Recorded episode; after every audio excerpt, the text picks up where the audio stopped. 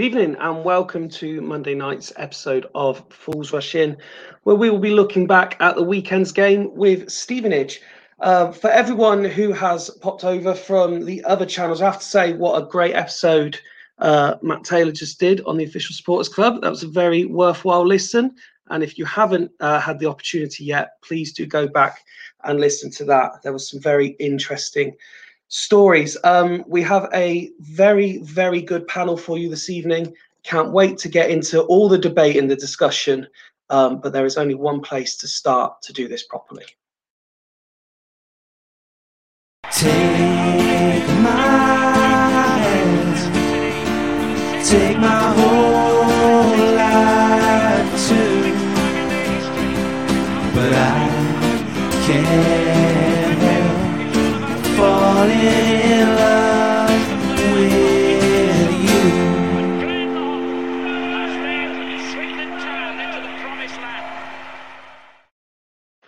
Let's get straight into it then uh, by welcoming first, uh, for those who saw the uh, pictures, uh, we've got all three of us that made the game on Saturday. So let's start by saying hello to Nick. How are you, pal? Yeah, not too bad, Fifey. Um, recovered from Saturday, I think. Yeah. Uh, was the journey any more entertaining than the game? Uh, journey was okay. Put it like that. Um, also, uh, alongside Nick and myself at Stevenage was Rich. How are you, buddy? Yeah, all good, mate. Good, good. Glad to have you with us tonight. Yeah, good to be here tonight. And uh, sporting the spectacles again, I see. yeah, back to it, back to it. Back to it. Just like to fit in. Yeah. Uh, that's ne- next up, a man never short of an opinion and enjoys a debate as well as anybody. Good evening, Woody. Good evening, good evening. I've just realised how bushy my beard is tonight. I think uh I think we should have a little beard competition, Fifey. Never mind November, we just conti- continuously we just our keep going. Just keep growing our beard. Um, I'm good. Uh, I wasn't there on Saturday, but somehow I feel like I've lived the pain through you guys. Um, so Well, you certainly lived through the uh, the war of the WhatsApp, that's for sure. I did, I did. More of that to come. And uh, and tonight we're delighted to be joined by someone making their Fools Rush In debut. Um, it's been said a few times that there just isn't enough accents on this show, so we decided to add one more. Uh, good evening, Joe. How are you? And welcome. Hi, thanks for having me. I'm very well, thank you. Uh, delighted we finally able uh, to uh, find a slot in your busy schedule to come and make your Fools Rush In debut. Um, you've listened for quite a while, I know, um, and I know you were messaging Nick a long time before we got this sorted about hoping to come on. So, like I say, delighted we were able to finally get it sorted. Thank you. yeah, welcome. Um, good evening to everyone who I'm seeing in the chat. I can see uh, James is is with us again. He's a Stevenage fan, um, so he's going to be very interested in some of what we had to say. I think it may have been you, Nick, um, mentioned some form of comparison at the time uh, between Stevenage and Sutton, and he took it personally. And I heard a lot about it on Saturday, believe me. Um, but we will come to that. Even if Phil, uh, Christian, Mark's there as well, Kieran, uh, lots of familiar names um, tuning in. Good to have you all with us. Um, there is only really one place to start. Um, Fifey left fuming at weekend defeat. Um, I have a lot to say on this. Um, so I'm going to open it up to you guys first. Nick, um, as I said in the intro, the three of us were all there. Um, what was your take on the game? Um, not quite as bad as yours, to be honest. Um, sort of com- comparing it to that defeat to the Northampton defeat. Um, I was more pissed off after the Nor- Northampton game, to be honest, and I thought we were really, really poor that day.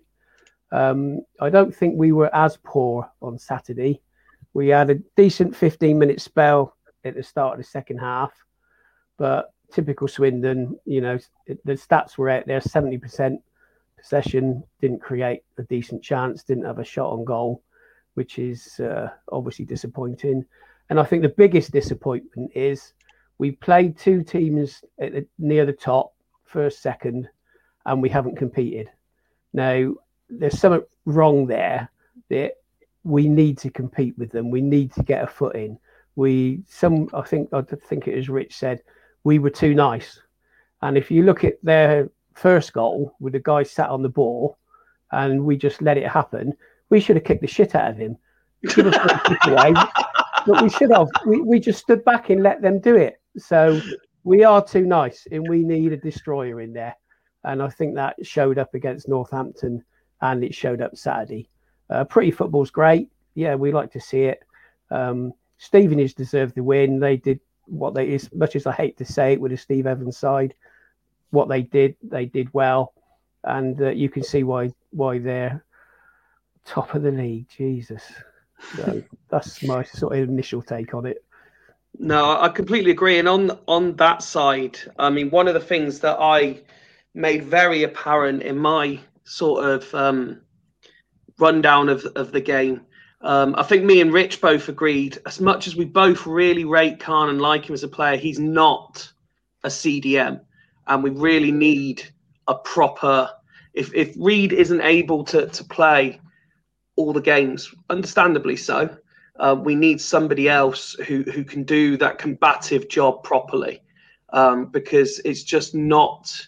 It doesn't appear to be in Khan's nature. I mean, perhaps it can be coached, but I think there's a certain nat- natural aggression um, and, and a certain type of player. I mean, Woody, you probably be better placed to to say what's required to do that role well, and, and whether you, from what you've seen, if if Khan's suitable. Um, well, I don't. Yeah, I agree. I don't think Khan is suitable for that role. I think even the build up towards the goal on their first goal on Saturday, you could kind of see that he hasn't got that kind of hard grit that you're referring to. That is technically what we, you know, we kind of need to look for um, in a in a holding midfielder. But I think we've got to be careful as well not to come to automatically think a holding midfielder has to be Anthony Grant.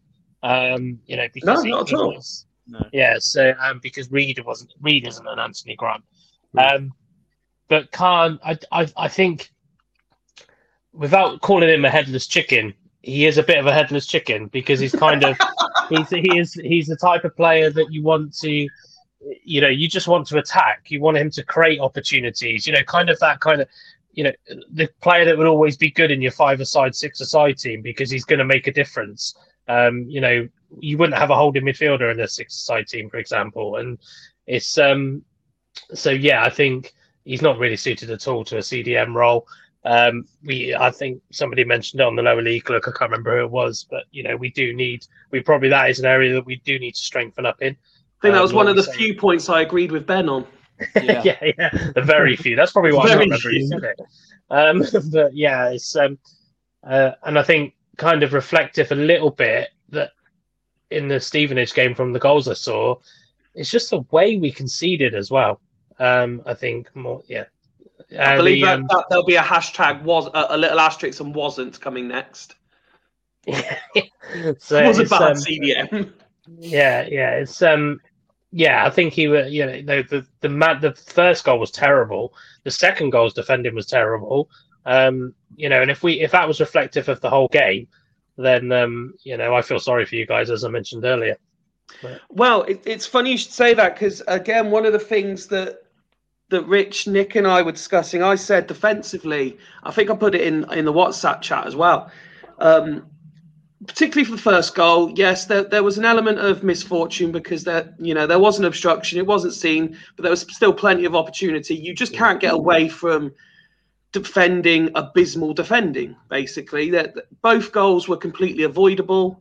Um, you know, the second goal, there was an easy tackle there to be made. It wasn't made. They go through and score. But that wasn't it. It wasn't just those two goals. Defensively, it just didn't look as assured as some people thought. I I mean, you think- look at, we go through the goal kick routines that always get mentioned. We nearly, Yeah, nearly was back to, self-destructed from that. And then there was at the end of the game, a simple clearance from them nearly ended up with a one-on-one. And it was only because their striker bottled it against Bryn that he didn't he didn't have a simple tap in from the halfway And I line. think- you mentioned the, the the kind of goal kick routines there, and that, that that's probably where I'm going to ask you guys because I didn't watch the game, but you know, a CDM is also there to dictate play. So reflecting back on the calm point again when he's on the ball, you know, was he receiving the ball from a goal kick type thing? I don't, you know, you guys were there. I'm going to assume he didn't. Um, but you know, if if he did, then he needs to dictate play from there, and he doesn't strike me as the type of player that could do that. Gladwin, I think, would have been a better option to have as a CDM in that game if Reed's not available. Um, Yeah. Obviously, I think someone's just mentioned in the chat, you know, Li- that game was almost built for Leiden in some ways, you know, but it's, um, there you go. I'll say Claire. Um, you know, that game would have been built for, for Leiden. And I think uh, what was making me crack up on your, on your little review, Fifey, was, you know, the kind of Subbuteo tagline. Um, Oh, you know, it was. It was driving me mad. Um, but I think because we, we're never going to change from that, and I think the problem is is sometimes it can be the opposition that kind of play to you to, to make you do that.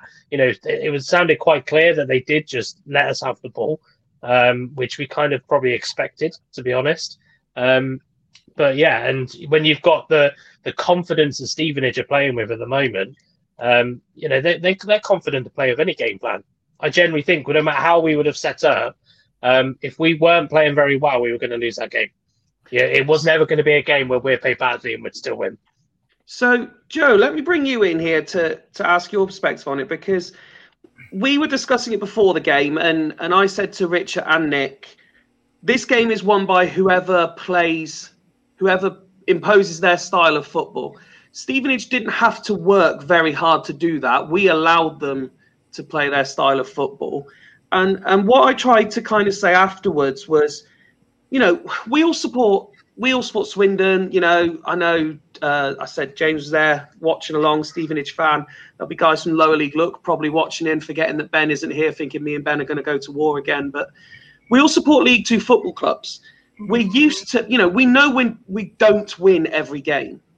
But what I can't accept, and when I get really angry after a loss, is if there there isn't that seemingly that energy, that effort, that work rate, the basic fundamentals that a fan expects of a team of footballers. And that's when I get wound up is if I don't like there's a way to lose and how we lost on Saturday is not for me the way to lose. No, agreed. I think it was very um, predictable, very frustrating. Um, we couldn't find the back of the net. Well, we couldn't find the net, let alone the back of it. Um, Struggled to find the penalty area. well, yeah, true. Um, I think because we're playing in the same way every time, they, they can just read us. They just know exactly where that ball's going to go. Um, there's no. Where did it feel to me? So there was no sort of drive forward. There was nobody that really showed the hunger um, in in that particular game. Uh, They did literally walk all over us, and, and it was it was it was awful to watch. Awful to watch. Um, Rich, Mark makes a, a decent point there in the chat. Um, I'll, I'll bring the comment back up just so you can see it again, where he says, We've lost the creativity of Payne and McKirdy. The replacements have big boots to fill. Um, Shade has been ineffective, is probably understatement of the season. Um, and needless to say, me and you were running out of ways. I mean, to be fair to him, he was only on the pitch for about, what, 15, 20 minutes, but me and you ran out of ways to say how ineffective he was in that game. Um, but then a lot of people were. But what I was really struggling to understand is when your even just your starting eleven contains Darcy, contains Gladwin, contains Williams. How can there be so little creativity? I was discussing with Matt, the Stevenage fan that came on last week. He said that he thought that the difference really is we needed a striker.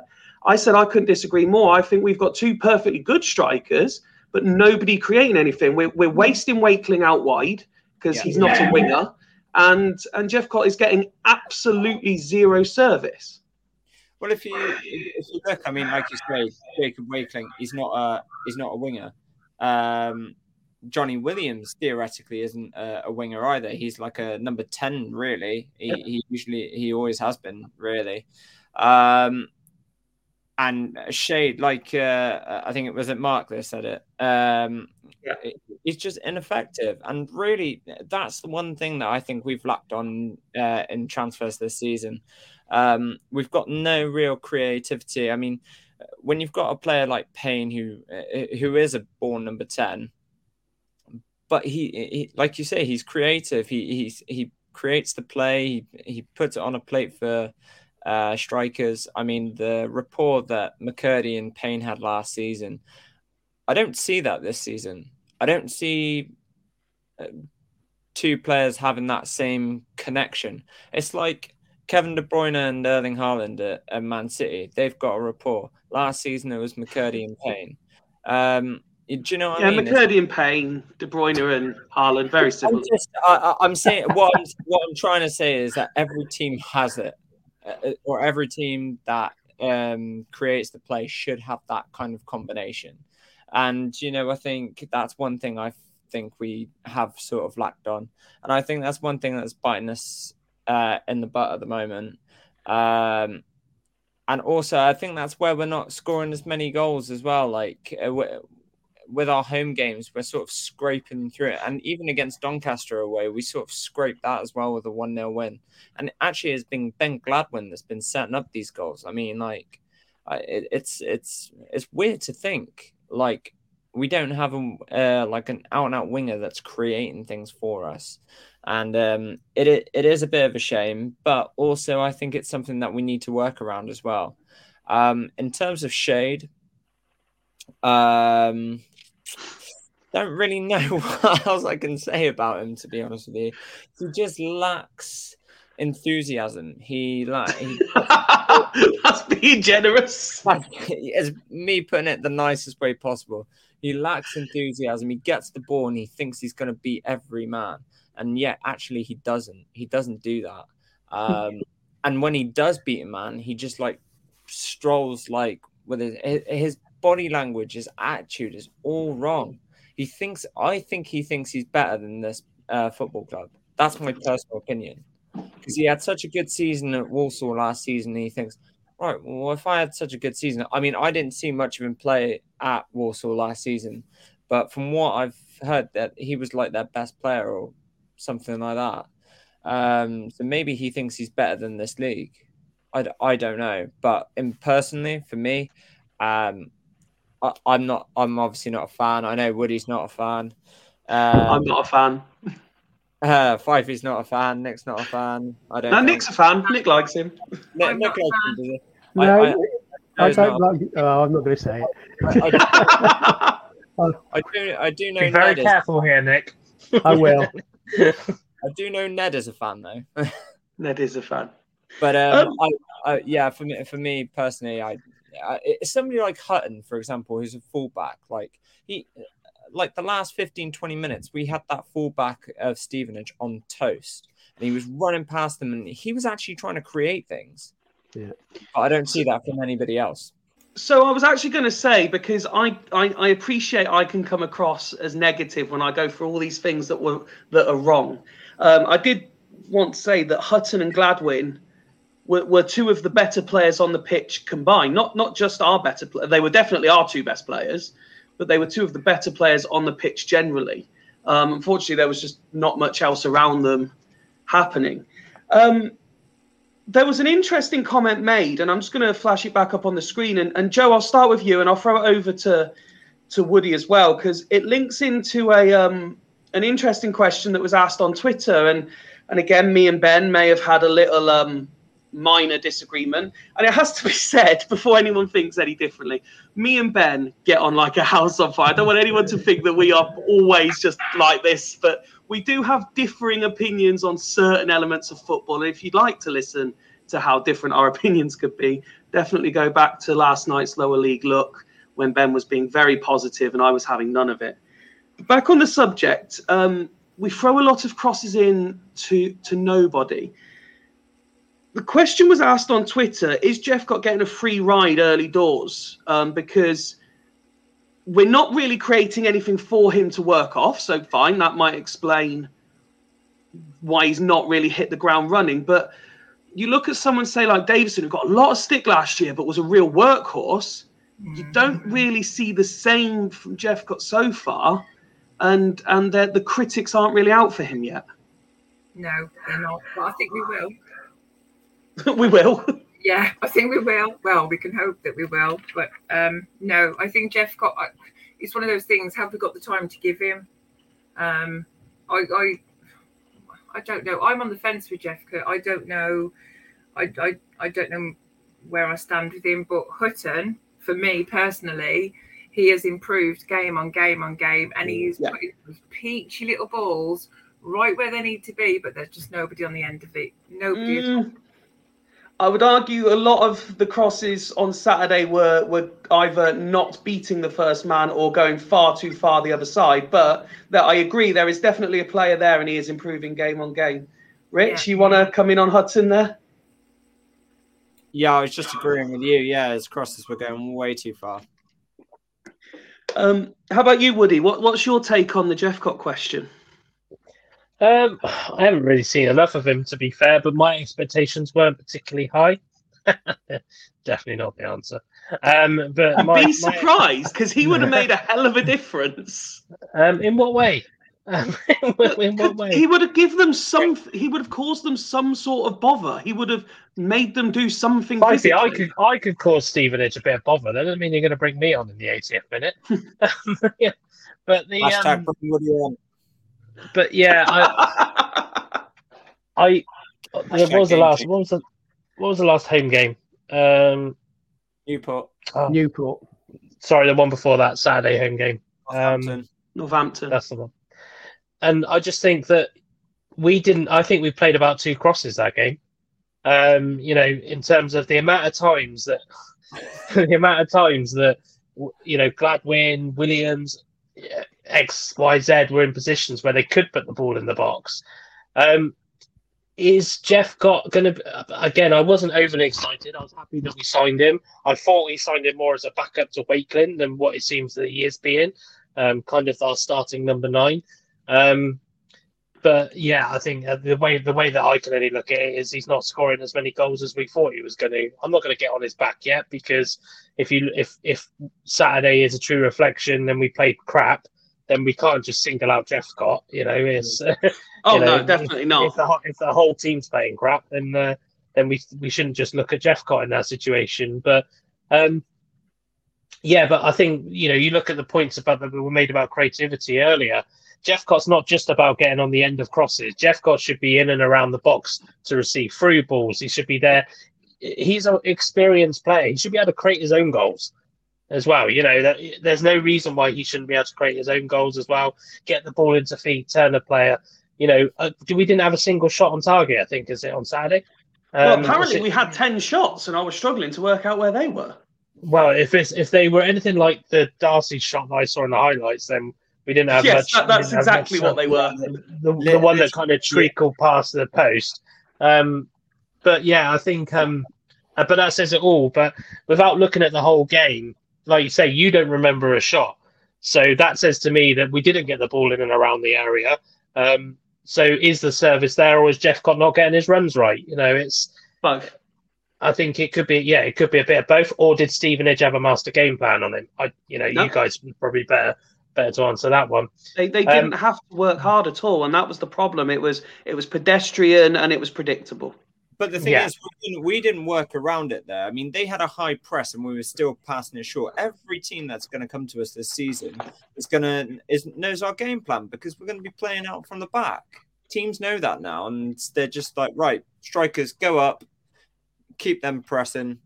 And this is and this is where this is where Yeah, I feel that we're not playing out from the back properly because you should be able to still play out from the back with a high press against a high press. It just changes the style. You know, there's nothing wrong with a ball going over the top when you're when you when you're playing out from the back.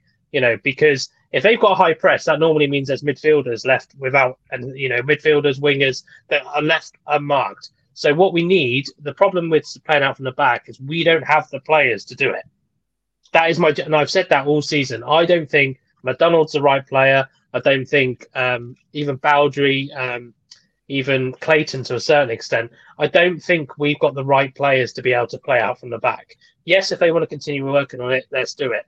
But on the other side of the pitch, like you say, it's a bit, I think it's a bit early for us to judge Jeff, Jeff I do 100% agree with Joe. I do think that we're Swindon fans, or in fact, most fan bases will. We we probably did, you know, we we put our hopes on him a little bit, and we're probably going to, uh, you know, start slating him if he doesn't start scoring goals. You wait until he misses, misses a sitter then we'll be all over him because it will happen. He'll miss a sitter. He'll miss one six yards out. Um, but yeah, I just think um, some. I don't want to dwell too much because I'm not overly disappointed with the result, but I am disappointed by the how we played, by the sound of how we played. You know, listening to on the radio, it sounded dire, um, and we need to sort that out first. You know, we we we need to become Stevenage. We need to become kind of a team that can play ugly and still win the game. Because I don't, I don't give a shit about playing nice football in League Two. I think Woz has said it before. We do play quite attractive football when it look, when it works. But the problem is, I still think that fifty percent of this season it hasn't worked, and we And need to, and the rest, yeah, arguably, especially if you look at all the draws. Um, but we we need to we need to just get out of this league, and I think I don't care how we do it, just get out of this league. I don't care if it's hoofball. Jephcott is a is a it could be a target, he could be part target man, part striker, whatever. But let's just start playing to players' strengths. Don't don't stick to one style of play. Let's just get ourselves out of this league. And at the moment, if we play anything like we did on Saturday, it isn't going to happen. So but I want to applaud the comment there about um, not necessarily disappointed in the result at the end, but disappointed in the way we played.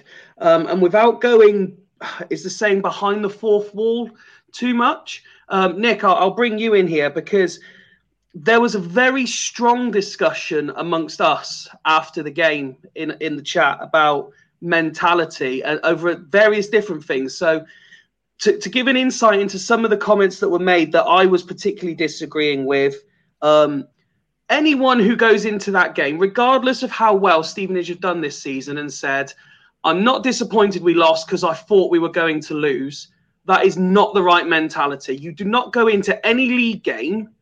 I do not care. I mean, I think Rich was saying before we went live, we played Man City last year. We knew what was going to happen, yet we all went there still believing there was a chance we would commit a, a shock.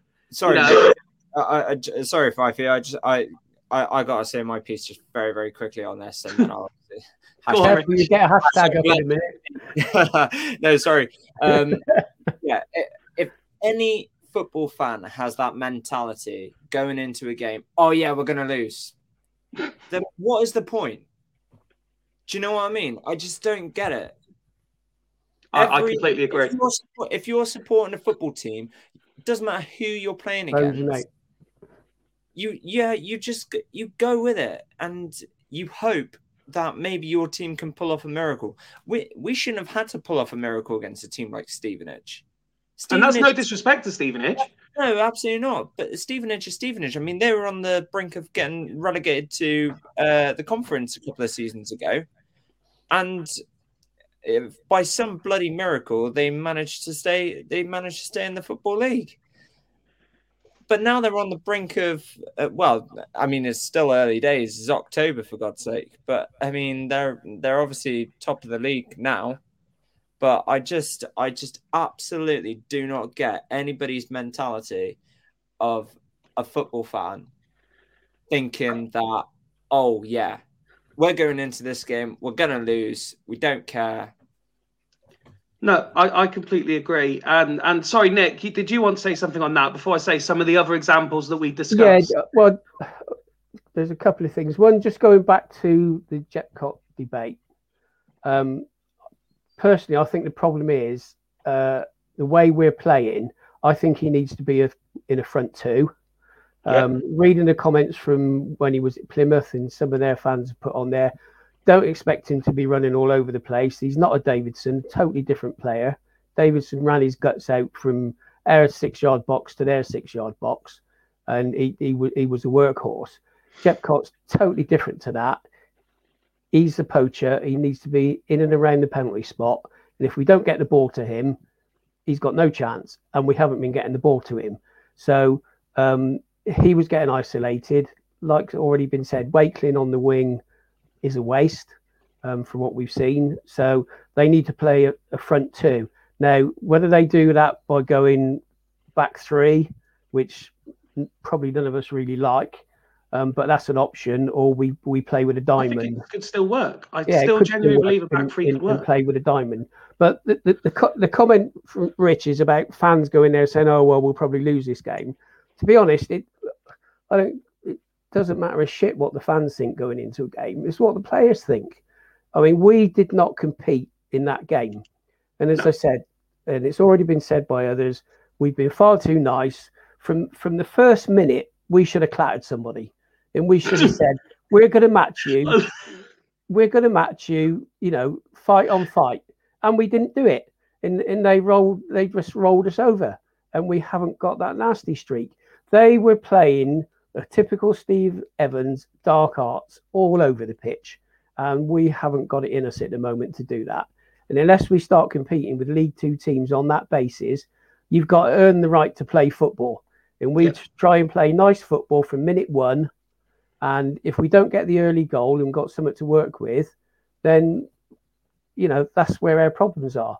So any team would tell you, any manager would tell you that you have to earn that right to play your play your pretty football. So we've got to change how we play, how we start games, and uh, if we do that, you know we've got some bloody good players. I mean that's that's the most frustrating thing on paper, and I know I know you don't win games on paper, but we have got a good side, and we should be competing for top three. So um, you know, and it's It's down to the mentality of the players. Yeah, just going on that point, Nick, literally uh, exactly what you just said there. I mean, uh, so my under 10s played on Sunday morning. We were 2 0 down. We were too nice. We literally, they were, uh, they were just going into challenges and just like not caring. Half time, I said, and I uh, said to them, like, we got to be stronger. Okay. They're putting in two footed challenges. Okay. Let's not do that, but let's just bully them off the ball a little bit. Let's just put a few shoulders in. And guess what? We got back into the game and we Yeah. went through up. Do you know what I mean? It's game changing moments like that. Like if you just say, right, let's be a little bit more aggressive. It doesn't matter what foot, what age group, what football you. Yeah, agreed. As long as you show that aggressiveness, uh, as long as you have that mentality going into a football match, saying, right, I want to be aggressive. Okay, then yeah, there's no reason as to why you can't win a game of football by having that kind of aggression in your team. Um, Joe, I'm, I'm interested. In, I, I want to give you a couple more examples of things we discussed at the. Oh, Woody's had enough of this. Woody, Woody's done. He's Woody's, the- Woody's done. He's had his bit. Um, I want to give you a couple more examples of some of the comments that I saw and how I reacted to them. But before I do, I want to pick up on something Nick said, if I may. And it was the it was the phrase "dark arts" because me, Nick, and Rich uh, mentioned this a few times um, on Saturday. And, and one of the ones in particular that I was interested in because I, I you know I admit I don't get to go to half as many games as I'd like to so I asked Rich's opinion on this so I'd be interested in yours as well Joe um, Wakeling was getting tugged and pulled and, and pushed all over the shop. He's a youthful, honest, energetic player. I'm not an advocate for going down easy, but going down at all sometimes, if you're not getting anything, is the only way to go. Now, I know that's considered a dark art, but if we're going to persist in playing him out there, is that something he's going to learn how to, or going to have to learn how to do? Um, I think he, he's got no choice, has he? Really? Um, I think he's, you know, if you look at, like you said, the way he's he's already been pushed and pulled and thrown around the pitch. Um, it's he's going to have to toughen up. It's just unfortunate that's the way it is in League Two, isn't it? You know, um, again, we just need. It's almost like you want to say, you you know, you need a, a bigger pair of balls to just go in there and go, no, you know, we're not going to be pushed around. They do need to be a bit more aggressive. Um, how that's done, I, I don't know. I haven't got a clue. I'm far too nice, you see. I do. I'm like, oh no, it's fine, but no, they do. They they do need to be a little bit more aggressive.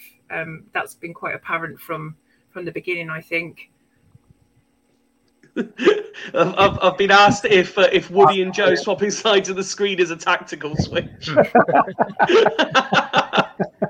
I'd like to say yes, but it was actually just my fat fingers pressing leave instead of more. I wish we had done that to Williams and Wakeling at the weekend. Then. Yeah, good point. That yeah. or just log one of them off for 10 seconds and swap sides. yes, right.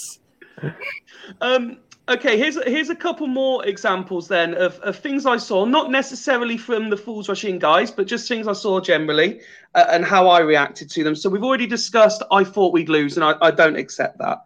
Um, there was a comment made and we all know who said this, that maybe I, I, I could have calmed down a little bit because it's three defeats in 13. And I said, no, it's two defeats in three. Three in 13 was one of the worst things that could have been said to me at that point. I was having none of it whatsoever. Um, the point was made, and it's a very valid point. There is a lot of good stuff going on off the pitch at Swindon Town at the moment. So if we have to, you know, suck it up and, and go again, then so be it. I said no. Every year we should be looking to progress regardless. Um, now, yes, we are progressing off the pitch, but the, the bread and butter of a football club is what happens on the pitch. So if we're not achieving more than we did last year, then for me, it's a failure. And, and I said, if you offer me the chance to either be completely debt free, but five more years in League Two, or have the same level of debt we have now, but playing in League One, there's only one winner for me there. Yeah. Um, and, and that is promotion to League One. Um, what's I understand and I appreciate that there will be people because I've been guilty of it in the past. There will always be people who look for the uber positive, Joe. You can you can have both, can't you? You can be positive but still see the negatives. Absolutely. Yeah, um, I think you you you're very very right when you said that. You know, yes, it's wonderful that we are getting rid of the debt, and it's wonderful that we're doing all this in the community and everything else. But you've heard it from the players yourselves. You know, when they've been on the podcast or the you know various other platforms saying that their ultimate goal is to get out of League Two. They want to get up there. They want to go into League One. You know that that's what they want, and I think the majority of fans, if you ask the fans, would want exactly the same. So yeah, marvelous, but should we be concentrating on the pitch? I absolutely agree with you 100%, Fifey. So um, I'll throw it open to all of you, and uh, Woody's disappeared for the moment. So I'll start with you, Nick. Um, Jo- Joe's disappeared as well. There she is. We didn't Um, disappear together. It's quite okay. I'll start with you, Nick. Then the, the the burning question in all of this is, how do we solve our problem of being consistently inconsistent? Phew. Blimey, if I could answer that, I'd be a top manager. Um, look, it's. I think it's a mental attitude with the players, and whether they've gone into those games thinking we've got good players, technically we're good, and we play our football, and football will win, and we will win the game. And I think that's possibly part of the problem. Um, as I say, we've got to go in there and impose Swindon's way of playing on the opposition. But you've got, as I said earlier, it's just repeating what I've said earlier, we've got to earn that right. And we haven't been doing it so far this season. And, you know, we, we, we did it last season. What is it, the last four games?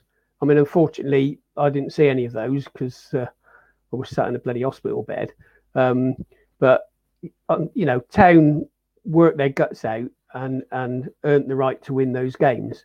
And and that's what was that's exactly what we've got to do. But go, going back to what you were talking about earlier, Fifey, whether we want to be debt free and improve improve things in and around the ground or go to promotion, if I been relegated now? Down to the bottom.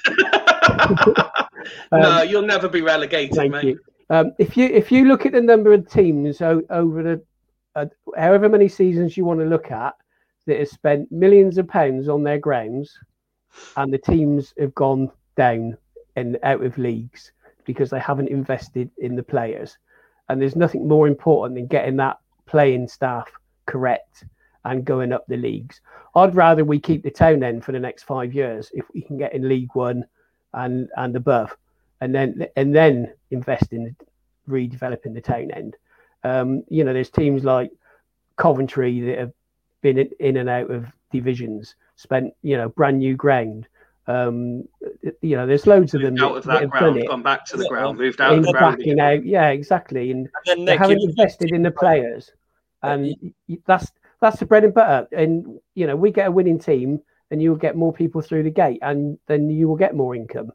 Um, let's get that right first. Let's get out of this poxy League Two. See, It is on that, and I don't know if it's to the point you were going to make, One. Rich. I, I, I genuinely believe they have invested in the team, though. I, I think they have. I mean, it, it wasn't the point I was going to make, but yeah, just quickly on that. Oh no, I've been relegated. um, no, uh, just on that though. Yeah, we have. Because, well, we've we've paid for players this season. That's that's a change in itself. Okay, uh, but um, the the point I was quickly going to make is um, just going back onto the teams of um, like their investment into the actual grounds and stuff like that. You look like a, you look at a team like Bournemouth, for example, who have done nothing to their ground and just clearly invested in the players and the coaching staff, and they're in the Premier League. Okay, they're nowhere near is their stadium worth to be Premier League, considering more capacity than our ground. But having said that, though, they make it work. So, do I think okay? It, it's it would be great to see the stadium, and it would be more appealing. But I think their strategy of how they've got to where they need to be. Okay, we we might not be as rich as um, Bournemouth, but definitely we we know we've got a good strategy in place to be able to build young players up and get them to where they need to be, get money, get investment, like Nick said, get um, more fans in the ground. Uh, that would be a great start and we've spoken about this as well at the start of the season uh, when we were talking about debts and everything like that, and the fact that now the debentures have all been settled and stuff like that. It it it does make it interesting to see what Clem is going to do in January and maybe next summer as well, depending on where we are uh, and where we're based. But I think um, this early on in the season, uh, I still feel as if, and as much as Woody hates to hear the word, I'm going to say it anyway. Oh, Uh, don't. no, I'm joking. I'm not going to say it. But no, I, I- what what what we can start to see in this Lindsey team is that we are starting to uh, play good football and we are starting to get a few results here and there. Okay, we're not going to get the consistent run of games, but uh, there's definitely progression in this team and there's definitely positives. And I think we say about Lindsey, obviously he's not had that. He's this is his first ever like proper managerial appointment as well. He's still learning things as well. He's learning game on game on game on game. So it's um interesting to see the fact that we lost against Northampton, we beat Newport, we lost against Stevenage. Okay, what's he going to do now for uh, Colchester at home? And are we going to get a result at Colchester? I hope. It, I Depends hope you it's listen to. not- I hope it's not going to be a. I hope it's not going to be a bumpy season like that. But I think we've all got to sort of have that realistic point of view that it it could possibly be that way. Um, it's an interesting one um, because it, it links into both points, Woody. With regards to the recruitment um, and and then Lindsey, we were stood there, um, the, the three of us, and we were baffled by some of the substitutions. But when you think about it, the, the options that we really wanted, stroke needed to have at that time aren't available, whether it's through not having them at the club or you know certain players being injured, etc. And and you know that um, a couple of us were, were having a discussion again about whether the recruitment was has been good or not, etc. In terms of the whole squad, not for that game specifically. Um, but but how do you look at it? Because when you see play, you know you're losing two 0 against the team at the top of the table, a team who, despite what some people who you know we we really do appreciate and respect but they they they say some things like we should respect stevenage for being top of the league. No. Um how, how do i phrase this? The players weren't there to make the changes yet lindsey's still going to get questioned for the changes. Like we, we've all said you know about shade coming up but we don't have a better option than him at the moment. You know we, morphy richards is is out injured um, so that that option isn't there. We're, we're playing our our two main strikers. Adeloy's still some way from being available. He would be a different option. But is it a case of the the pieces are there, but there you know we have a couple of key injuries, or or have we not quite got that recruitment bit right yet? I think um, I think I've understood your question. I think I think um, Yeah, I confused myself halfway through how I was going to try and phrase it. I think I think I think we got the recruitment right. I do generally think we have got the recruitment right. Um, as as a player, is a manager is liable to make a mistake. You know, a manager could make a change, and you know it, it could be a mistake. And that uh, that from Danny there, that comment there, hundred percent agree with that. Um, around you know he's not brand new to football. He's not brand new to management. He would have had his ear in Garner. He would have had his mouth in Garner's ear last last year. Um, but the um, I think sometimes you know we look at it and we say we're, we're reflecting on how bad the performance was. You know, and sometimes if you just play really bad, it doesn't matter who you've got on the bench or whatever. Um, I do, you know, I've uh, was um, the lad from Banbury was he on the bench? Um, I don't No, remember his name being announced. No, Okay. I'd have to check. Yeah, because I just think You that, keep like, talking. some- I'll double check. Yeah, so I just think I'm, I'm going to assume he wasn't, but you know, I just the only time I get concerned is when we end up, you know, making a big deal out of getting these players in and then not using them. You know, we did it, we've done it before, um, and I think if you if if the attacking options aren't doing anything, you do change the attack. If we're not if we're not having enough shots on goal, you do change the attack. Is Shade the answer? I'm sorry, but no, he's not the answer to any problems, in my opinion. Um, but have we got the recruitment Sorry, carry Sorry. on. I was gonna say, have we got the recruitment wrong because we lost to Stevenage? No. Um, we, but the you know we a couple of games ago we're talking that we've won three game we, we've won three games in a row, and all of a sudden the recruitment's brilliant and and all of this stuff. So I think this is why I'm trying not to get so hung up on the Stevenage result because I'm hoping, fingers crossed, that it is just a really shit performance and we've lost that game. But and it's funny because our dear friend, our dear dear friend, who meant you know we talk about the must wins and the need wins. The problem is, is when you do play badly and you lose, all of a sudden these need wins become must wins. You know, we I, I, I think there was talk about how Colchester and Hartlepool are opportunities for us. Um, yeah, sorry, don't, Ben. don't even I start hope, me I on hope he's listening. I hope he listens. Opportunities, no, they are must wins. You drop points, the next game. I mean, for me, every game's a must win. But If you drop points, the next game is a must win. It doesn't matter whether you draw or lose. You have to, have to, have to recover. Um, but So just on the on the point you were you were making there, Woody, I've got it up now. So the the subs bench as of uh, that that we had at the week um, on Saturday was Brynn, Shade, Lavinier, Aguiar, Iandolo, Brennan, and Reed. So for me, there's one out and out attacking option there, and that's Shade. Yeah, I mean that's that's a potential squad selection issue. So yeah, could you look at look at Lindsey in that situation? We don't know what's going on behind closed doors. Did Aguiar come on? I think he did, didn't he? Yes, he did. Uh, Yeah. yeah, yeah, he did. Um, you know, and did Reed come on? I, feel No. like I did listen to the game. Honest. No, he never came I on. listen to the game. Um, but yeah, so you know, even even a change of style in terms of bringing someone like Reed on could, uh, you know, could be an identifier to, you know, if Khan's not playing very well, take him off for Reed. At the end of the day, put Reed back in there. Um, you know, we said the same the other way around about Reed's not playing very well. I was glad that he was dropped in some ways because it shows he's not, you know, he's he's not indestructible. Yeah, he's not undroppable. Um, but yeah, to, to answer your original question, I don't think, I think this, I think the recruitment's been fine. I think we will need to recruit again in January. I think we will need to potentially have a look at if we're going to continue with this style of play. We need to look at the players we've got. We've got to bear in mind that Williams will be returning from the from the World Cup, depending on how far Wales get, um, and all of this kind of stuff. But I think we we talk about gelling. Uh, I know Rich said it earlier. There's no coincidence. Stevenage did all of their business. Re- Stevenage did all of their business really early. We, you know, I said that at the beginning when we did the predictions pod. Um, Stevenage did all of their business really early, so that that's got to be linked into the fact that they're hanging around at the top of the table.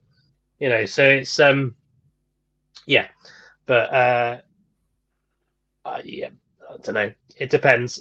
For me, if we bring in somebody to replace Shade, then we would, you know, it's nothing against the guy personally, but I'm sorry, but that guy that guy is not not what we need. He might be a good footballer, but he's not what we need.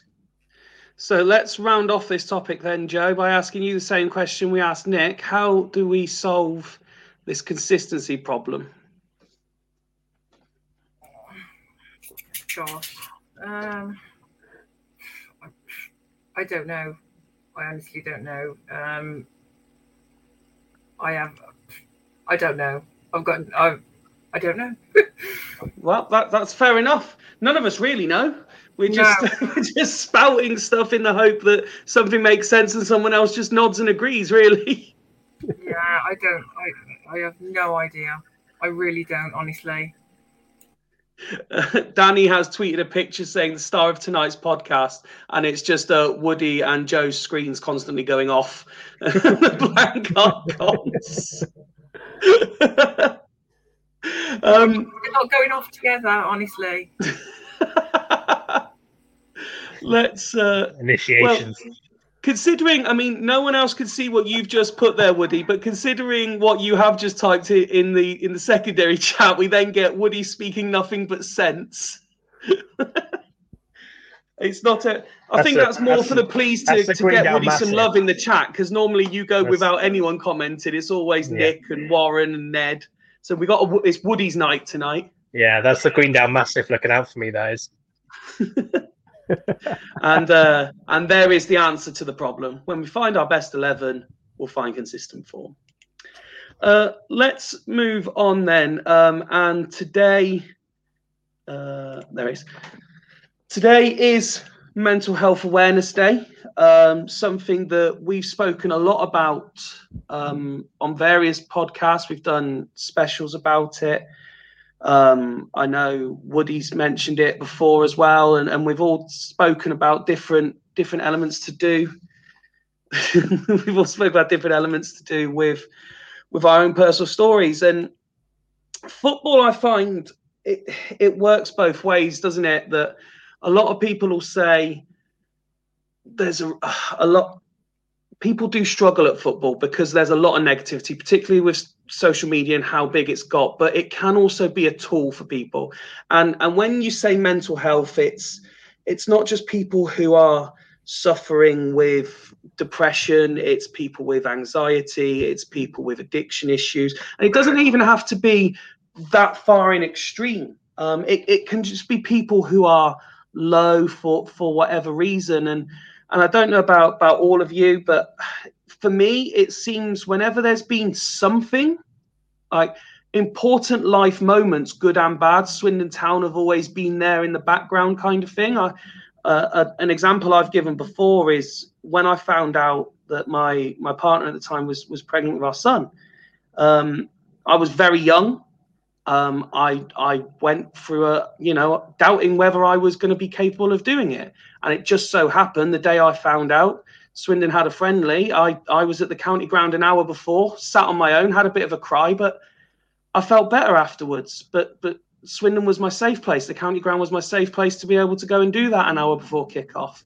Um, Joe, I know for yourself, you you sort of spoken to me about this as well, and and Swindon Town has a as a deep association to you when it comes to mental health. Yeah, absolutely.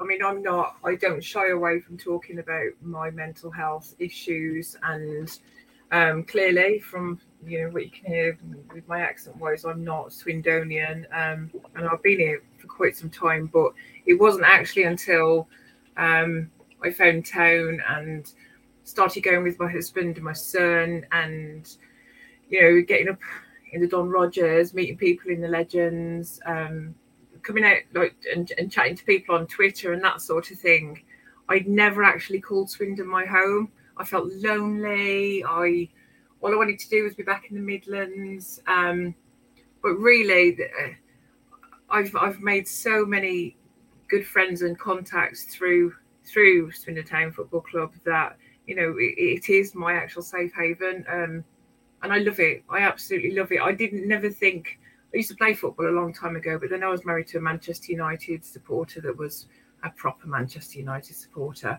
um, which kind of made my life a little bit hell. And um, I kind of put football to the back of of everything and, and concentrated on having babies and whatnot. But as soon as I found town, it was it was like I could call Swindon home, and and that's a, that was a massive thing for me, a massive thing. I mean, and, and almost as well post pandemic because I used to be confident and I used to enjoy meeting people and and everything. I think those two years where everybody had to sort of stay at home and I sort of went quite introvert, and it's only recently that I've started, you know, getting out and about again and, and having the confidence to talk to people. And a lot of that is thankful to to Swindon. You know, I've got involved with the um, Fit Fans um, thing on, you know, the, the ladies' night once a week on a Wednesday, and I've met some fantastic people. You know, we now sponsor the football club, um, so I've got to go to sponsors dinner, and every single person that I've come into contact with has been so welcoming and so friendly. That again, I'll say it just one more time. I'm finally calling Swindon my home, and that's purely thankful from Swindon Town Football Club. and and you can really hear in your voice when you say that joe just how personal that particular journey and, and how big a part it is for you um Woody, I mentioned there both sides of the coin, how it how it can be, how football can play a both, a very positive and particularly negative part on, on people's mental health. How, you know, you, you're involved in football. How how do you find football deals with this kind of thing? Um, well, first of all, thank you, Jay. That was that was lovely uh, from from what you said there. Um, the I think, excuse me. There we go.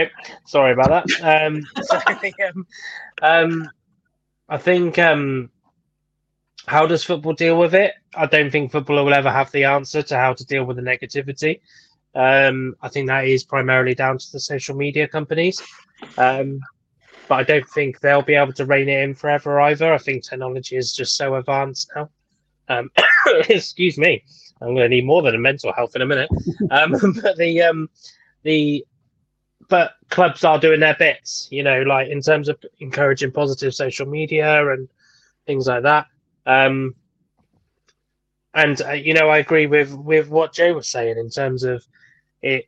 It does have a spin. I mean, over lockdown, even not having Swindon, um, from my point of view, um, not coaching, not having that release that I could go away from the working day and just coach and be happy in that environment. Rich would probably, you know, say the same. It, it almost becomes mental health is so much related to routine, and if football is part of your life, football is part of your routine, and um, I think that's why so many people struggled. Um, yes, okay, you know the negative effect comes from the fact there's so much more exposure now. Um, even if you think of exposure to the limits of behind the scenes documentaries and things like that, we're starting to see what goes on really in managers' heads, players' heads, staff's heads, and all this kind of stuff. And it all started, you know, you think about the Sunderland Until I Die documentary on um, on Netflix. That really went into some dark places in terms of like where people were, what they were thinking. And I think although it's brilliant to see those insights, it almost comes to um, a fool's demise because you sit there and you go, "Oh, I know what's happening behind the scenes," and people naturally assume, and then you get that negative social media because people are assuming something bad is going on, so they're going to start rumors and they're going to make people into those negative mindsets and and things like that. And I think you know Nick Nick brushed upon it brilliantly. We joke and we laugh about um, Shade, you know, in, in terms of our opinions on him as a footballer. Um, but it's so easy now to get rid of the football element and just put in the mental element and put in the person element. And I think that's where we as a society haven't really got the balance yet. I think we sometimes too many people will type before, you know, we all heard of the saying, you know, you speak, but you know, you, you speak before your brain actions or whatever. There's still a lot of people there will type before they actually think about what they're typing and how that's going to impact. Um, and I think you know the FA respect campaigns and all the social media campaigns are trying to do across sport in general is really good. Um, Rich will tell you from my days at Abingdon, I'm a massive fan of social media in terms of its impact in football, in terms of what it can do. Um, I, I still think there's more positivity than there is negativity, um, but the problem is, is the light shines on negativity. It Yeah. never it, it never shines on positivity, um, and I think when I think as a as a friend, when you're looking out on social media, people will use social media now to kind of put those hidden messages, um, kind of I'm not okay, but they won't actually say I'm not okay. So that's kind of a pleading thing from, you know, whether it's you know your friend who's normally okay, who or your enemy that's normally okay, that's now you know not them normal selves. We need to use social media for that platform to turn a negative into a positive, so people can see that there is you know there are people out there. We've said many a times, even if you hate what we say on Fools Rush In, you know if you're not in a good place, message one of us. You know we're we're we're, we're always going to you know be there for it. And I think football clubs are really getting into that now. Swindon Town Women in particular, we obviously we went into contract with um get a name right, I think is Willow Grove, they're called now, um, the mental health thing. We did that because we thought it's such a big part of the game now for players, staff, fans, everything. Um, you know, mental health helplines and things like that are always a phone call away. Um, and you know that, and that's what football clubs and sports clubs are doing really well now, is they're partnering up with these kind of consultancies and EAPs. As I, I bet you that nearly everybody on this channel has got an EAP through their work, you know, but they just don't know it because it's not advertised enough. And um, but yeah, so it's it's really just about really continuing to push that positive message out um, because every negative can turn into a positive. I've always said that all my life. I said every negative can turn into a positive. Um, and I think as a football fan base, we just need to be there everybody's got the same interest. You know, one thing that does always happen when something really bad happens in football, People all of a sudden together. rivalries, people are right, exactly, people rivalries are gone and all that. Yes, you get the occasional dickhead that decides I'm going to post something really bad on Twitter to get a reaction, but you know, there's so many more people that are there going, "We're here for you," rather than people trying to slag you off.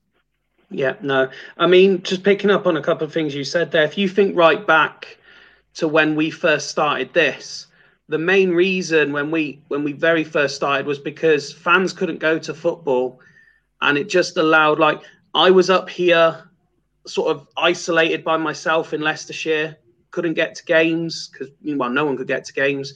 You guys were all there, you know, mostly season ticket holders, couldn't go to games anymore. We were all watching the streams and stuff and and it just gave us that chance to to talk about the games the way that we always used to. Um, the majority of us never knew each other before this. And now we we as you say through football and through adversity that was covid we've we've got friends and and included in that i i i think about the likes of yourself joe we've got danny mike um, Claire, you know, everyone who who interacts with us on a on a regular basis. This is the first time, you know, we we get to meet people like yourself properly and and say hi. Um, but you you know the names, you know the personalities, and and that's through football that you get to do that. And um, and something else you said, Woody, is very right. Without naming names, because they wouldn't want me to name names, we have had um, messages from people thanking us for doing the podcast, not because we're the greatest pod, you know, we're not under the cosh, we're not the Peter Crouch podcast, we're not any of these high end podcasts, but we've had messages because some people like what we do, it resonates with them, and it if they're in a if they're feeling down or they're in a bad place, um, you know, they they appreciate it, and and we have had messages of thanks for that. Um, Nick, I'm sure you won't mind me saying, prior to, to being a regular panelist, you've you've had well documented health issues, and and you came on after we reached out saying, look, we know you've been in hospital. Are you okay? Because you were kind of just at home, not being able to do anything. Yeah, hundred percent, Fifey. And really, if just somebody saying exactly that, uh, how are you? Are you okay? Just that just means so much. People you don't know, you've never met. Um, yeah, I, out of the blue, I had a heart attack. Totally out of the blue. Um, it was a massive shock, obviously to myself and the family. Um, but people just come in online in, in the internet, and we all know can be a horrible place at times. But I found so many positives out of it. And I'll, I'll give you a couple of examples. One, when I got home, um, I had the uh, um, Deacon's clock, um, put a picture up on the internet, and I got 300 likes for that.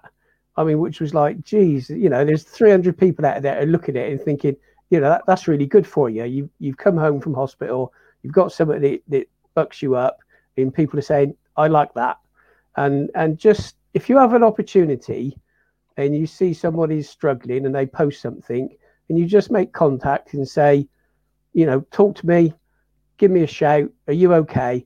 That means so much. In uh, it's you know, it's hard to put into words what it means to somebody in what it meant to me. And before I come on on the pod, um, and I had messages um, probably through yourself, Fifey from Fools Rush In, saying, "Hey, how you doing, pal?" And you know, never met you, you know, didn't really know much about it, but just those few words make a hell of a difference. And and what you're saying about this pod being able to do good, um, and I'm sure he won't mind me mentioning his name. A few weeks ago, Paddy Stavros put on put out there, oh, feeling a bit rough, chest is hurting, I'm going to sit in the conservatory. I said to him, get yourself checked out. Just do it and make sure you do. And, and again, he put a note out a few days ago saying that um, I gave him some good medical advice. Now, to be able to do that, and it's all through the pod in Swindon Town, and it's, you know, Swindon Town fans looking after their own, in just those few words makes such a difference. And, you know, to me, that's the positives of what we do. And like, you know, like Fifey said, we have the good cracking. We're like mates down the pub, taking the piss out of each other, talking football shit. But there are so many more important things in there. And just being available, you know, we've said it enough times. You've said it, Fifey, Woody, Rich, everybody. If you want to contact us, just to say, you know, I'm struggling. What do you reckon? And and we will do all we can to help. Sim- simple as that. And, and from that point of view, I think it's absolutely brilliant, and it's helped me. Um, you know, I'm I'm I think myself is a fairly level-headed person, and I have you know I don't think I've really suffered um, with mental health, but just those few messages, it gives you a boost. And if it does nothing more than that, you know that's a positive, and it is it's absolutely brilliant. So yeah, love it, love love what we do, and love people interacting with us, and uh, just to make that small difference. Just if you could do that, it makes you feel good as well. So it works two ways. So you know, the more we can do it, the, the you know the better it is. Yeah, and while you were saying that, I mean, um, we saw. I don't know if you had the chance to read it, but I'm going to bring Mike's Mike's post back up there. Nick, he, he put, "I'm rarely well enough to leave the house. This podcast is also is almost my social life. Some people might find that funny, but actually, it is a massive help to me. And for us, like you said, fundamentally, we're here to talk about Swindon Town. Um, we have made great relationships with you know each other and and the people we come into contact with. But when we get messages like that, it genuinely means the world to us that that people think of us in just such a way because we never ever thought it would it would be anything like that. You know, I said to I think I was saying to to possibly you, Joe, not long ago, when I first sent messages out about doing this, I hoped that one person would say they'd come and talk Swindon Town with me, and one person would care enough to listen to what we had to say. And and where we are now is far and away from that. And lo and behold, along came Ben.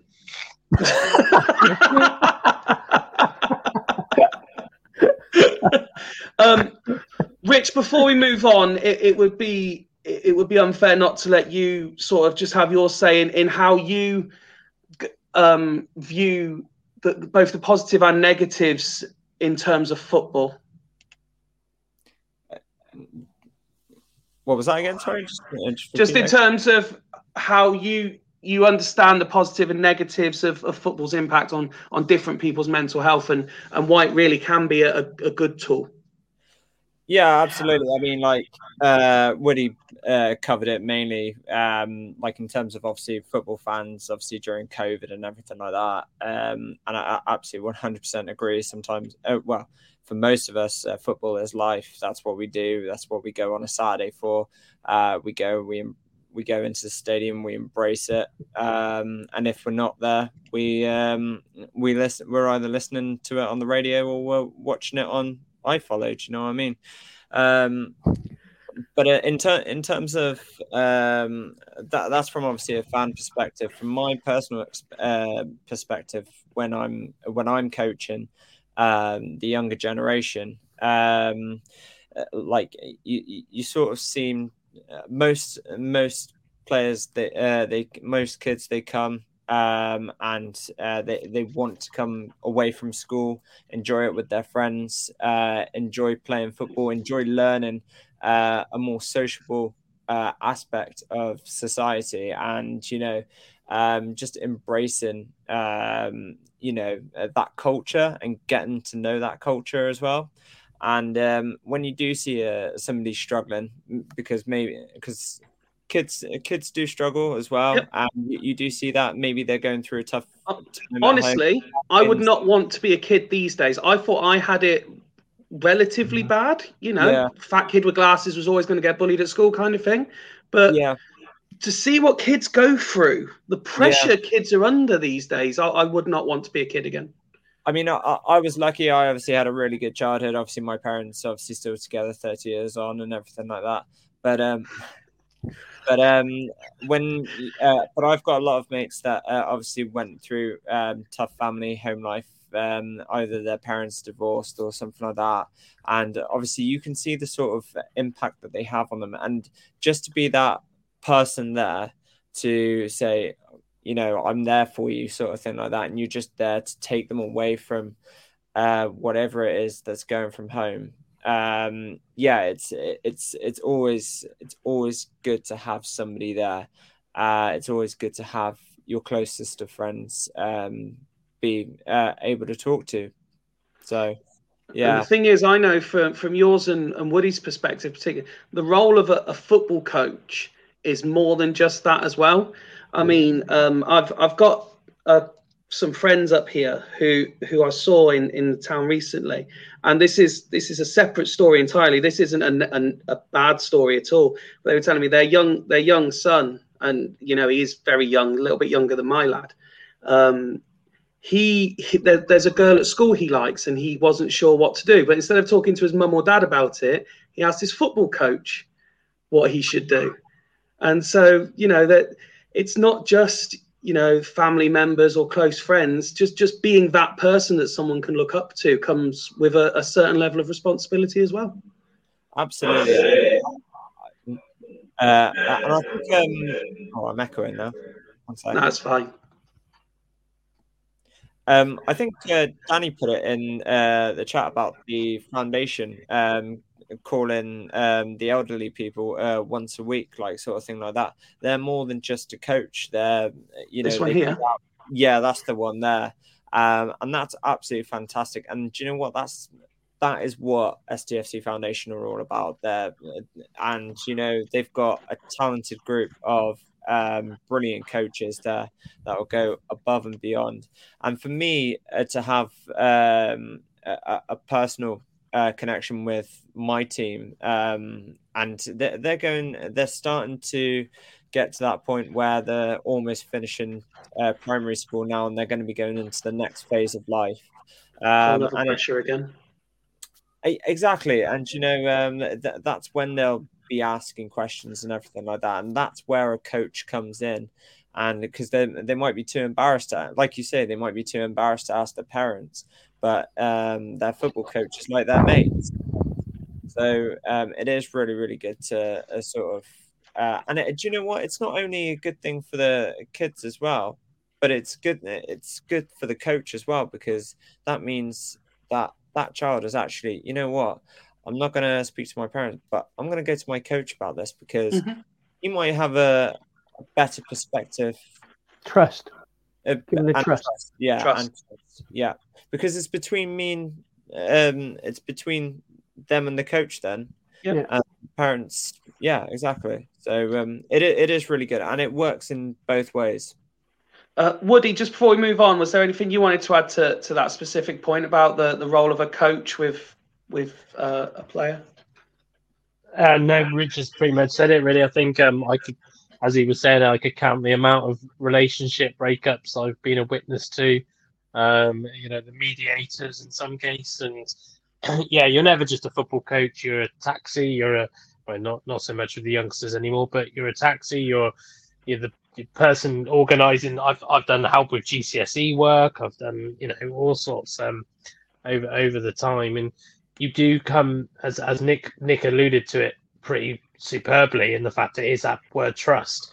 Um, you know, it's similar to you know a lot of people will discuss with their workmates more than they probably discuss with their best mates because you're with your workmates and you trust your workmates um, and, and things like that. So, um, yeah, Rich pretty much nailed it in terms of um, it does give you that good feeling that you can be something just beyond teaching them how to pass a football.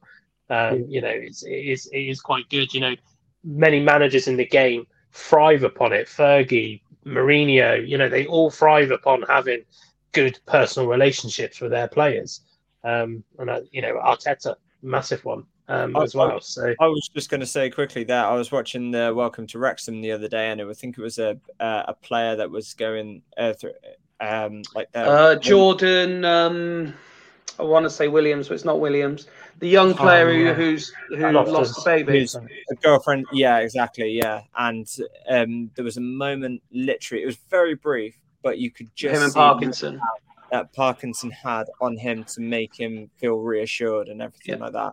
So, uh, and Garvini um, said it there as well that coaches and managers and anybody there are role models, and that's do you know what It- it- you've got to you've got like like Nick has said you've got to build that trust. And if you have that trust with your team or with any player uh, that plays in the game then it, you are their role model basically.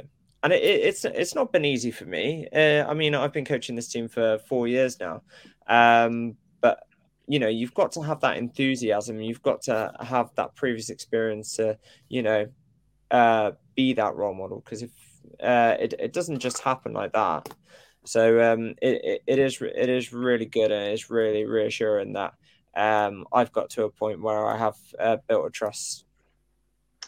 Um, we have got a couple more uh, topics still to go through, um, including big news today for STWFC, uh, which we'll come to in a minute. But if I don't do it now, uh, so please forgive me for indulging just for a moment, um, I will forget. Um, I keep getting told off. I- I've mentioned him a few times tonight. I keep getting told off by my lad um, for our theme tune because everybody else seems to, he said, uh, when he does bother to watch the just the first bit. Um, everyone else has got their kid in the opening trial, uh, in the opening trail bit, and I haven't. so specifically for him tonight, uh, just very briefly, uh, here's a picture specifically of Aiden this year with Rockin' Robin. Uh, so that he can say his picture has featured. I'm sure he'd be a lot happier with that picture than me posting this one of him at the Salford game, um, looking very, very miserable. was that when you were applauding the lino? Well. so yeah. um, so I mean, he's he won't be watching now. He'll be fast asleep in bed. But I can tell him that his picture has now been up on Fools Rush In, and uh, when we come to do a new uh, a new theme video for next year, I'll consider the parental bit as opposed to just the football bit when I'm picking my pictures. That's right. You, can- Pfeiffer, you can tell him that my kids won't want to be on it either. So, yeah, they, they they look at what we do and they think, "What are you doing for Christ's sake?" As long as you're enjoying it, though, Nick, that's all I'm it, worried mate. about. I absolutely love it. Um, Does that mean that Ben's my kid? or you're his. yeah, probably probably that way around. Um, Woody, huge news today that the uh, the first uh, or the or the next, should we say, the next game at the county ground has been announced. Yeah, finally. Um, the uh, the dates are surpassing me, but it's um, obviously we got the men's game first, and then the oh, it's completely gone now. Sorry for everybody's records. I'm on a ridiculous amount of meds at the moment, so my mind is completely gone. Um, oh, come on, Rich, help me out here. Which which men's game is it? 22nd of October. Thank you, thank you. Um, yeah, so great news, fantastic. Um, hopefully the weather's not really crap, and then uh, Marcus decides to kick off about his pitch. Um, you know, it- we we kind of needed the good news to be announced after you know what was a a bit of a horrible weekend for, for the teams. Um, I might, as- I'm not going to avoid an update five because I'm not that type of person. Um, No, obviously, the, the first team, the, fir- the first team lost four 0 to Southampton Women's, um, who are on very good form at the moment, um, and uh, my dev side lost five one to Stourbridge in the plate. But um, yeah, it's a fantastic bit of news. Um, it's what we want, and I think it's what's going to get people interested.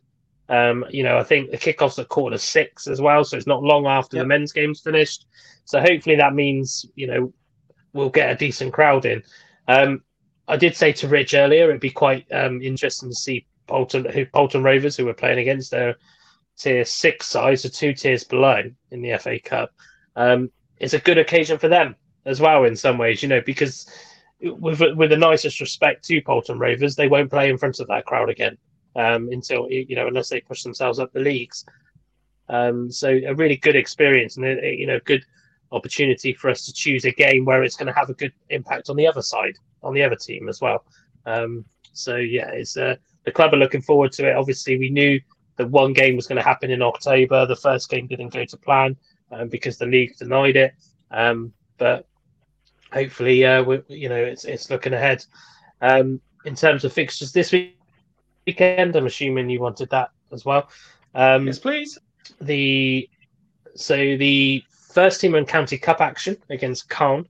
Um, that will be a bit of a mixed squad, I imagine, um, because in the greatest respect to Calne, they're you know they're a couple of leagues below, um, so it'll be an opportunity Dangerous though. It's dangerous doing it's things dangerous. like that. I mean, dangerous. Yeah, we're not we're not going to be making Papa John's trophy changes. It's just there's going to be an opportunity for some um, you know kind of under 18s potentially to get some first team football experience as well. Um, and the devs will be hoping to try and get their first three points of the season because we're away to Keynsham um, after a very very tricky start to the season. Thank you very much. Um, and you've timed it just about right because it looks, although your audio's fine, your uh, your visual is is sort of a very stop start animation at the moment. So uh, hopefully that'll catch up in time. Um, Joe, as a, as I've said, you've you've listened to us for a while, and it's something that's only just been made apparent to us. So I'm sure you could probably comment closer. But Danny's tweeted in um, an idea for the Fools Rush In Christmas do take a shot every time someone says alluded to. You'll be absolutely smashed. Are we as bad as people seem to suggest that everyone is constantly alluding to something? Have you noticed?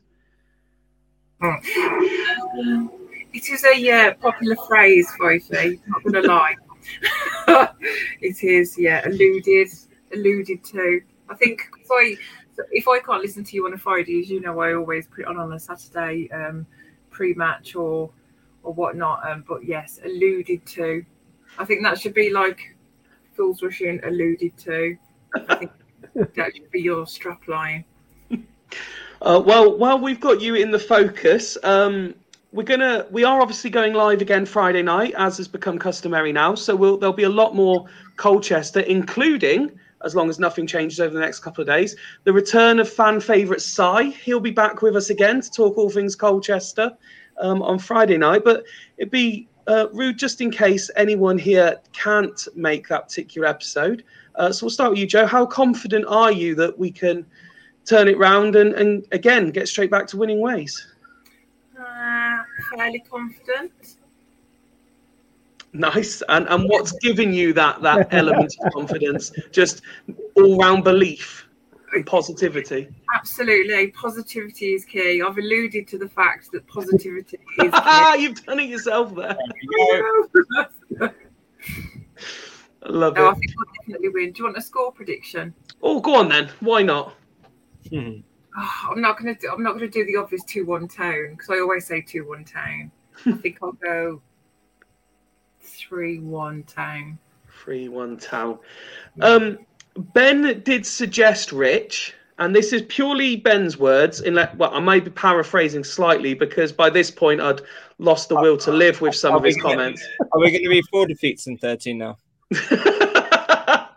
um, he suggested that our upcoming fixtures were a great opportunity to build momentum. Um, that suggests to me that he thinks Colchester are quite straightforward opposition. He also said bogey teams uh, are only bogey teams until you beat them. Um, so please, Basically what, basically, what Ben is saying is that the next two games that we've got are tin pot. yeah, well, uh, yeah, essentially, yes. Um, no, Colchester are our bogey team. Um, we never really seem to do well at home against them, and we never seem to do well away. Never seems to do well generally against them. we seem to do generally well against them at all. Um, you know, uh, they've obviously just come off the back of a defeat. Um, I mean, obviously Harrogate beat us at the start of the season. They've just beaten Harrogate, but obviously Harrogate have been rubbish since they beat us, basically. Um, so, and Colchester are quite low down the table. I think they're twentieth now. I think. Um, uh, again, we, we shouldn't be taking teams lightly. Uh, we shouldn't be going in to say, "Oh yeah, they're our bogey team. We're going to lose against them." In fact, actually, I sort of agree. I, I- I never agree with Ben, but I sort of agree with him. Yeah, and imagine. Well, do you know what? I'm actually glad that he's got that perspective. That actually we could go in and actually win a game of football, uh, which is what we should be doing for every single game. Ben's backtracking. but we all know in League Two that no matter what your position is, it doesn't matter. We any team can beat us. Any we could go into a game and we could uh, it could be a banana skin. With this league, it's so topsy turvy. You could go from 17th in January to getting into automatic promotion. We know this league. We know this league inside and out now and uh, we know we cannot t- take teams uh, boggy times at a state. I think that's supposed to read as bogey teams. Uh, God, that's terrible uh, spot reaction there on. Blimey. Um, but yeah, I, uh, you know, we we've got to be at our best. Basically, uh, we've got to create the atmosphere as fans, you know, like we usually do. But um, you know, um, and it, yeah, we have got to take advantage, but it's the way we take advantage.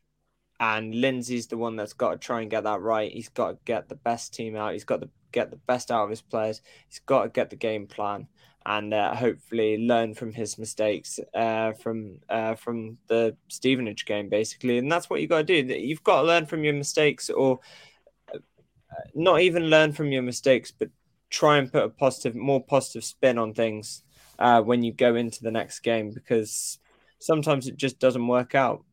So, um, but I, I again, like I say, I haven't paying, been paying too much attention to Colchester. The only way I can really judge them is by their league position.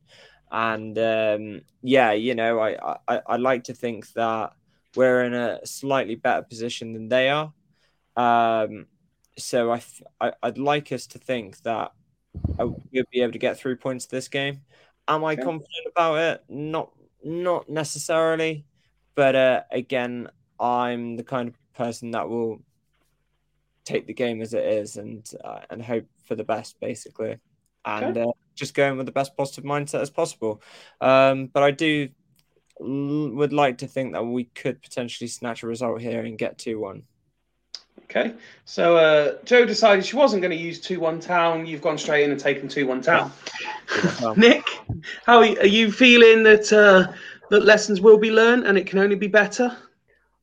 I think so. I think uh, Lindsey is a realist. I I think he I saw him quoting as saying Saturdays was our worst performance of the season. So he doesn't try and put crap spins on it. He says it as it is. Um, the good thing is he's got a full week of training, a full week to get them prepared. So there are no excuses. So it's down to him what he does. 3 0 down, blimey. Um, so yeah, it and, and again, it's just we need that fast start, and and we've got to go out from the blocks, and and we've just got to go for the throat. No no mercy. We've we've we've yeah we've got to go and we've got to hunt them down. Um, is it a need to win or a must win? It's always debatable this early in the season, Woody. Um, but I I think this is a must win, and and I agree with Woody on that. Um, coming off the back of a defeat, we did it before after Northampton. Um, we got back on track. Um, I'm as confident as you can be as a Swindon supporter that we can do the same Saturday. Um, hopefully, we'll get a again a pretty good turnout. Obviously, they're not going to bring many. The only thing that worries me is Colchester. I was uh, unfortunate enough to be up at Colchester when we give away a goal in the last few minutes against nine men. So you never know what town are going to do. Um, but yeah, Lindsey's got a week of hard work, and I hope the players respond because again, it's another game that they owe him. Um, lot of time for Lindsey. Um, I think he will do the business. Um, they've got to step up. Simple. Uh, Woody?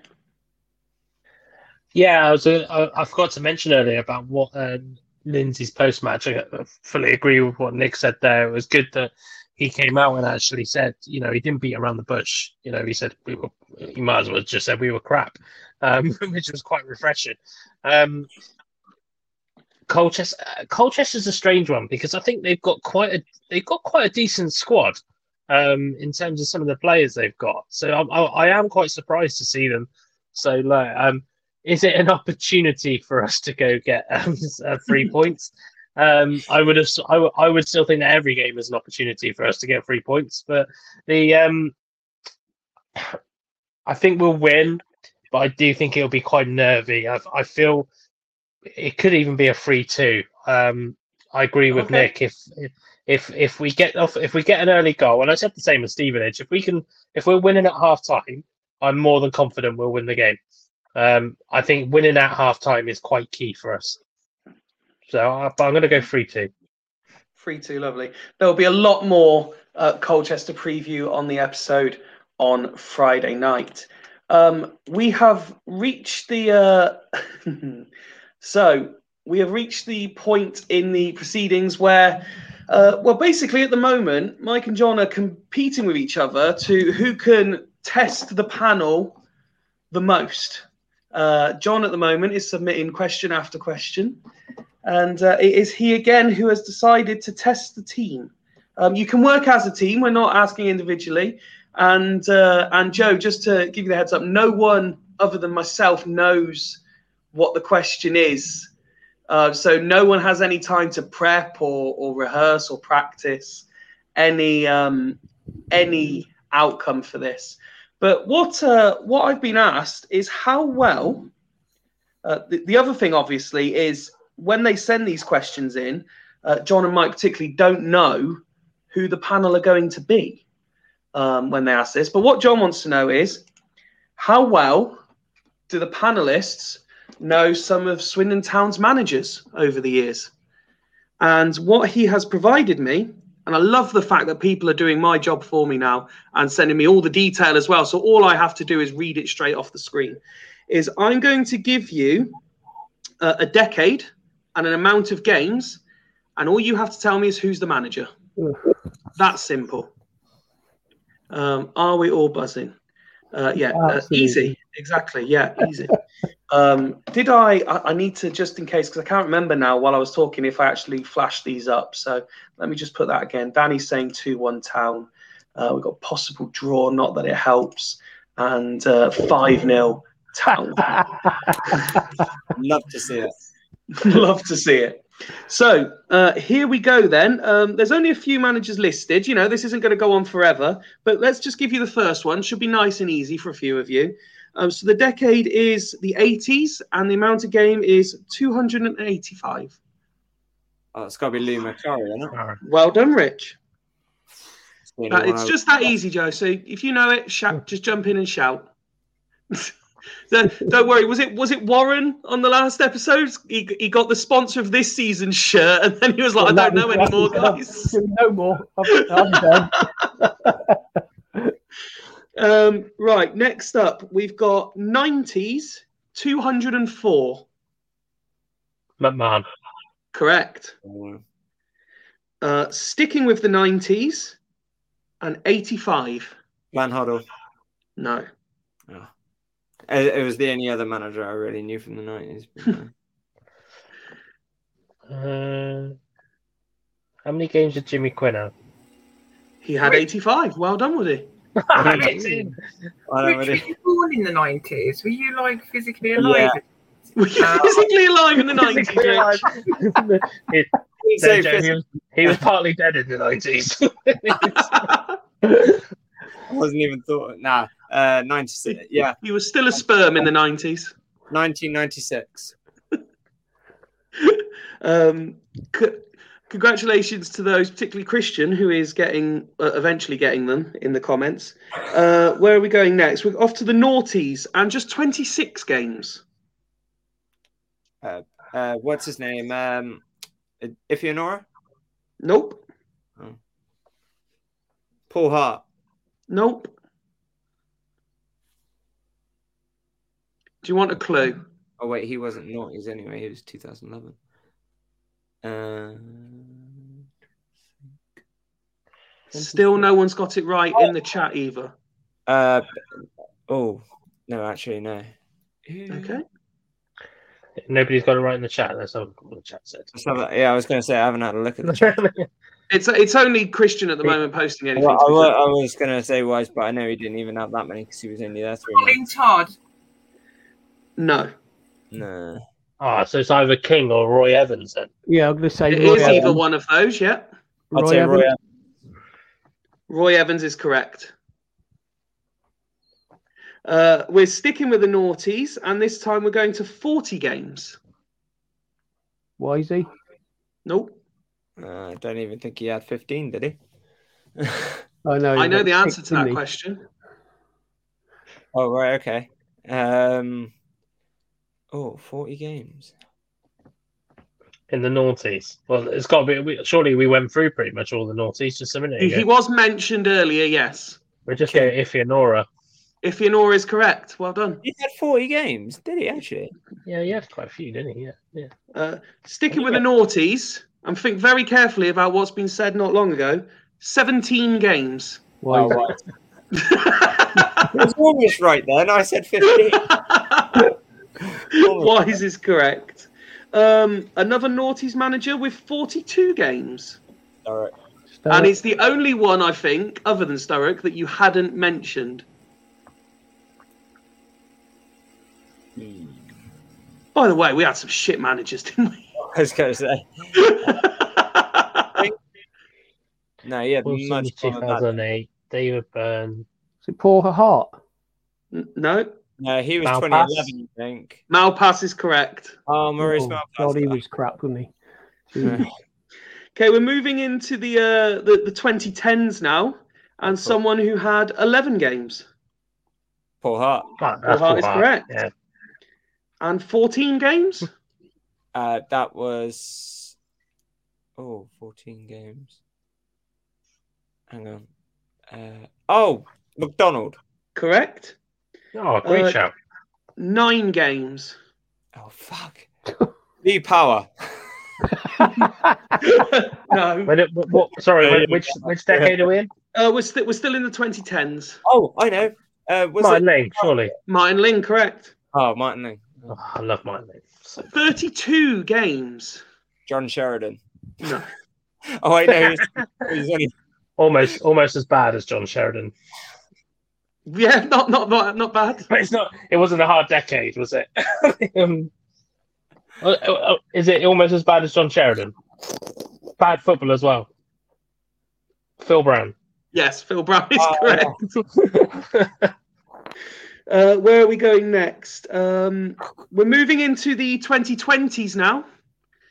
Um, 33 games. John Sheridan. John Sheridan is correct. Um, and then last one, zero games. McGrill. McGreal is correct. Well done. I have to say, well done, Rich and Woody. You were just taking that one apart on their own. Um, very, very well done. And thank you, as always, for submitting the questions. Um, Woody, Nick, Rich, as always, it's been an absolute pleasure spending Monday evening with you. Um, but Joe, final comments to you, if I can. Um, obviously, this is your your debut appearance. Hopefully, we'll see you again in the not too distant future. But but how did you find it? And and what would you say if there was someone else who kind of felt like they'd like to ask to be on it sometime, but weren't sure whether it was the right thing to do or not? Well, you know, frankly, I've been a bag of bloody nerves all day. Um, really quite nervous about it. And no, I would recommend to to anyone, you know, if you, if you want to come on and sleep with these guys, they're lovely. They don't bite at all. Well, Well, we don't know what you and Woody were up to when the screens went off. yeah. I mean, me and Woody will ever know. Um, you know, hello, Joe. She can come again. no, but definitely give it a go. They're great, but I, I love this show anyway. So it's been a real privilege. Thank you so much for letting me come on. No, it's it's Yeah, well our done, Joe. pleasure, Brilliant. honestly. Thank you. Um, we hope that it's not too long before you do come on again. Um, but from myself and everyone here tonight, until Friday when we preview, like I say, Sai is back. Um, oh, hang on, before we do, we've got more. So I don't know if you saw that one. Let's uh, flash Claire's comment back up for you there, Joe. And then we've got Danny as well. And then oh, we've got more here. Oh, that's Great, lovely. Thank you very much. It's very kind. So lots of praise for your debut. But for myself, from Joe, Woody, Nick, and Rich, thank you very much for spending your Monday evenings with us. We really do appreciate it. Until Friday night, goodbye.